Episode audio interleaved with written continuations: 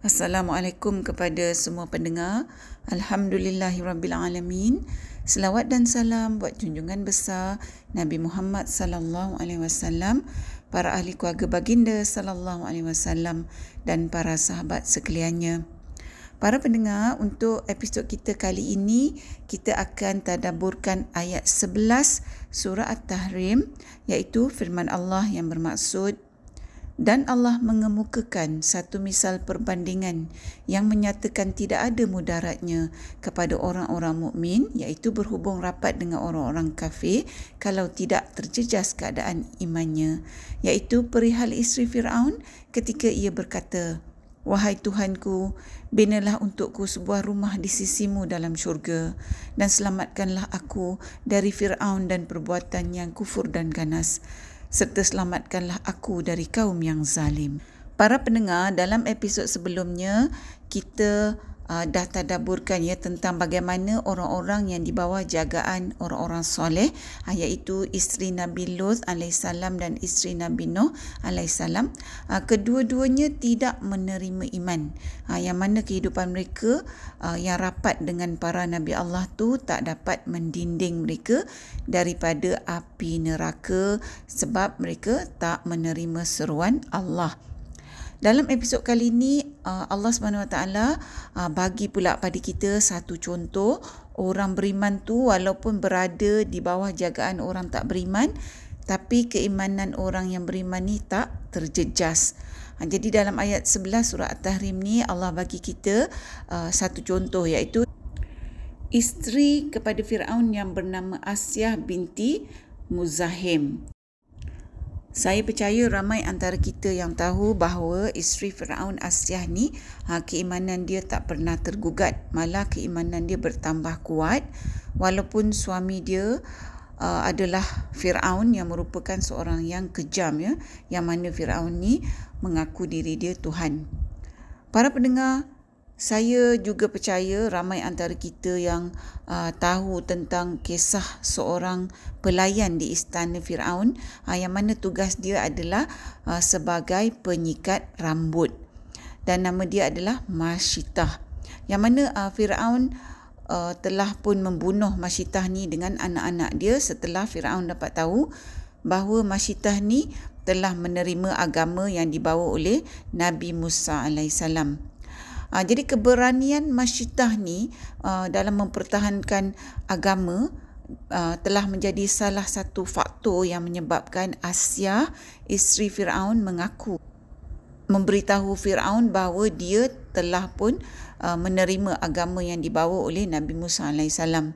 Jadi bila Firaun dapat tahu bila dia dengar pengakuan isteri dia Asia ni uh, bahawa Asia ni dah menerima agama yang dibawa oleh Nabi Musa alaihissalam, maka Firaun pun mula menyeksa isteri dia Asia uh, dengan memaksa isteri dia tu kembali untuk menyembah dia sebagai tuhan tapi walaupun diseksa dengan hebat Asia tetap dengan keimanan dia berpegang teguh kepada keimanan dia kepada Allah uh, dan dalam keadaan dia diseksa itulah dia berdoa kepada Allah dengan doa yang Allah sampaikan kepada kita iaitu dalam ayat 11 surah At-Tahrim ni.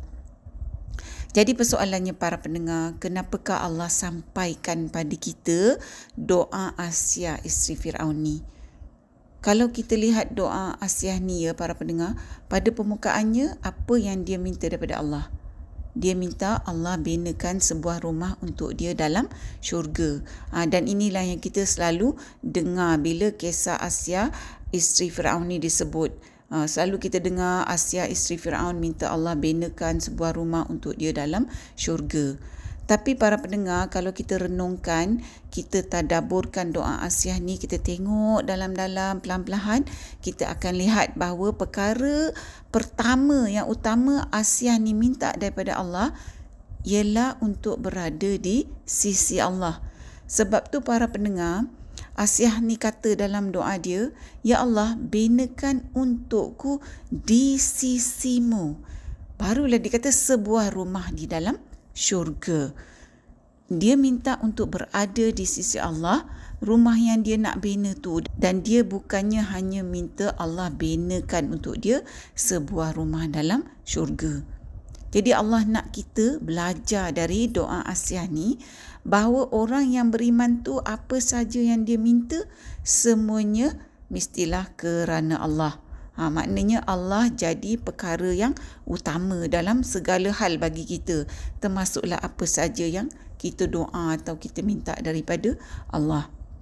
Jadi para pendengar, cuba kita renung balik doa-doa kita selama ni. Apa yang kita minta daripada Allah selama hari ni.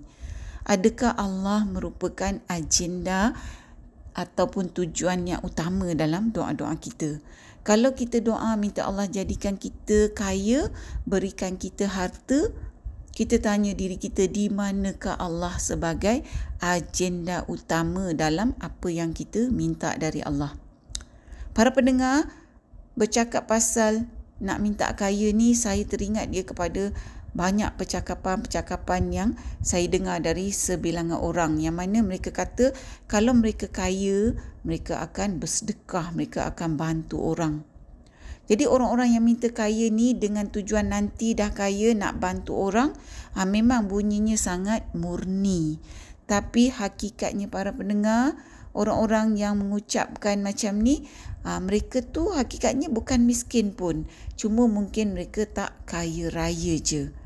Jadi kalau permohonan nak jadi kaya, doa nak jadi kaya tu dengan tujuan uh, kerana Allah dengan niat nak bersedekah, soalannya dengan harta yang uh, mereka ada dengan kekayaan yang sedia ada Allah dah bagi pada mereka pada masa sekarang ni uh, kenapa mereka tak boleh melakukan yang sama bersedekah uh, dan bantu orang ikut kemampuan sedia ada yang mereka boleh buat. Kenapa nak tunggu sampai jadi kaya barulah nak bersedekah dan nak bantu orang. Sedangkan kaya itu sendiri adalah perkara yang subjektif. Jadi para pendengar kita nilai semulalah kalau kita berdoa sebegini, kalau aku kaya aku akan bersedekah, aku akan bantu orang lain walaupun bunyinya macam kerana Allah, tapi pada hakikatnya kita nilai sendiri adakah ini sebenarnya kerana Allah yang manakah yang lebih utama? Kita jadi kaya dulu ke atau kita nak buat perkara-perkara lain yang Allah suruh dulu? Yang mana lebih utama? Jadi para pendengar Allah suruh kita ambil petunjuk ya dari doa Asia dalam ayat 11 surah At-Tahrim ni bahawa orang yang benar-benar beriman tumpuan dia tak ada lain melainkan Allah apa saja yang orang beriman buat, apa saja yang orang beriman minta, yang orang beriman inginkan uh, atau apa saja yang orang beriman tu minta untuk jauhkan daripada dia, semuanya mestilah kerana Allah. Para pendengar, dalam episod yang lepas kita ada uh, tadaburkan ya hakikat syurga. Yang mana kalau kita ni minta Allah kita nak masuk syurga, biarlah kerana Allah iaitu kerana kita nak bersama dengan Allah. Sebab kalau kita tak masuk syurga, kita tak akan dapat bersama dengan Allah. Kita tak akan dapat melihat wajah Allah. Ha, jadi ini maknanya Allah jadi tujuan utama, agenda utama. Ha, macam tu jugalah para pendengar, bila kita minta Allah lindungi kita daripada neraka. Ha, memanglah kan kita tak nak masuk neraka sebab kita tak mau diazab, kita tak mau rasa sakit. Tapi doa kita minta Allah jauhkan kita daripada neraka tu. Ha, sepatutnya kalau kita tengok balik apa yang kita belajar dalam ayat 11 surah At-Tahrim ni mestilah kerana kalau kita masuk neraka kita tak dapat bersama Allah. Bukan hanya kerana kita takut diseksa, tak nak rasa sakit dan sebagainya macam kita kata tadi.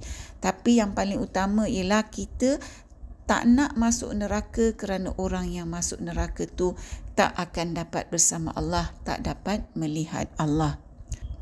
Para pendengar daripada ayat 11 surah At-Tahrim ni kita ni diajar oleh Allah bahawa kalau kita ni benar-benar beriman maka tak ada satu pun yang kita buat atau kita minta atau kita harapkan atau kita kejar melainkan Allah jadi tujuan utama kita dalam segala hal.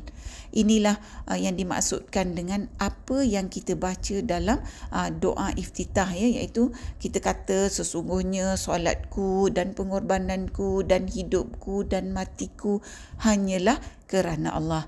Sesungguhnya Asia isteri Firaun tu para pendengar adalah merupakan satu contoh uh, yang Allah bagi pada kita yang mana keimanan dia, hidup dia, mati dia, doa dia sebagai orang yang beriman uh, menepati apa yang kita ucapkan dalam doa iftitah yang uh, kita kongsikan tadi maknanya. Para pendengar, mudah-mudahan kita sama-sama uh, mengambil petunjuk, mengambil pelajaran daripada ayat 11 surah At-Tahrim ni supaya kita mencontohi uh, iman yang sebenarnya di kalangan orang-orang soleh. Uh, jadi mulai hari ini uh, kita pasanglah azam uh, bahawa kita akan sama-sama berusaha untuk memurnikan semua doa-doa kita, semua harapan kita, semua usaha kita, solat kita, hidup kita, pengorbanan kita dan akhir hayat kita semuanya dengan Allah menjadi tujuan dan agenda utama kita. Sekiranya para pendengar Allah tu bukan merupakan tujuan utama, bukan merupakan agenda utama kita dalam segala hal, maka di situlah nanti tanpa kita sedari kita menyediakan ruang untuk syaitan untuk menggelincirkan kita. Para pendengar, Moga Allah terus memberikan kita petunjuk dan membimbing kita di sepanjang hayat kita hinggalah kita kembali menemuinya. Para pendengar yang dikasihi, setakat ini dahulu perkongsian kita buat kali ini. Moga kita bertemu di episod yang seterusnya insya-Allah. Assalamualaikum. Sekiranya anda merasakan bahawa perkongsian tadabbur bersama Dr. H ini memberikan manfaat kepada anda, saya ingin mengajak anda untuk menyertai saya bergabung usaha menyemarakkan amalan tadabbur Quran dengan memanjangkan perkongsian ini kepada orang lain. Serta jangan lupa untuk tekan butang follow untuk mengikuti episod-episod yang seterusnya.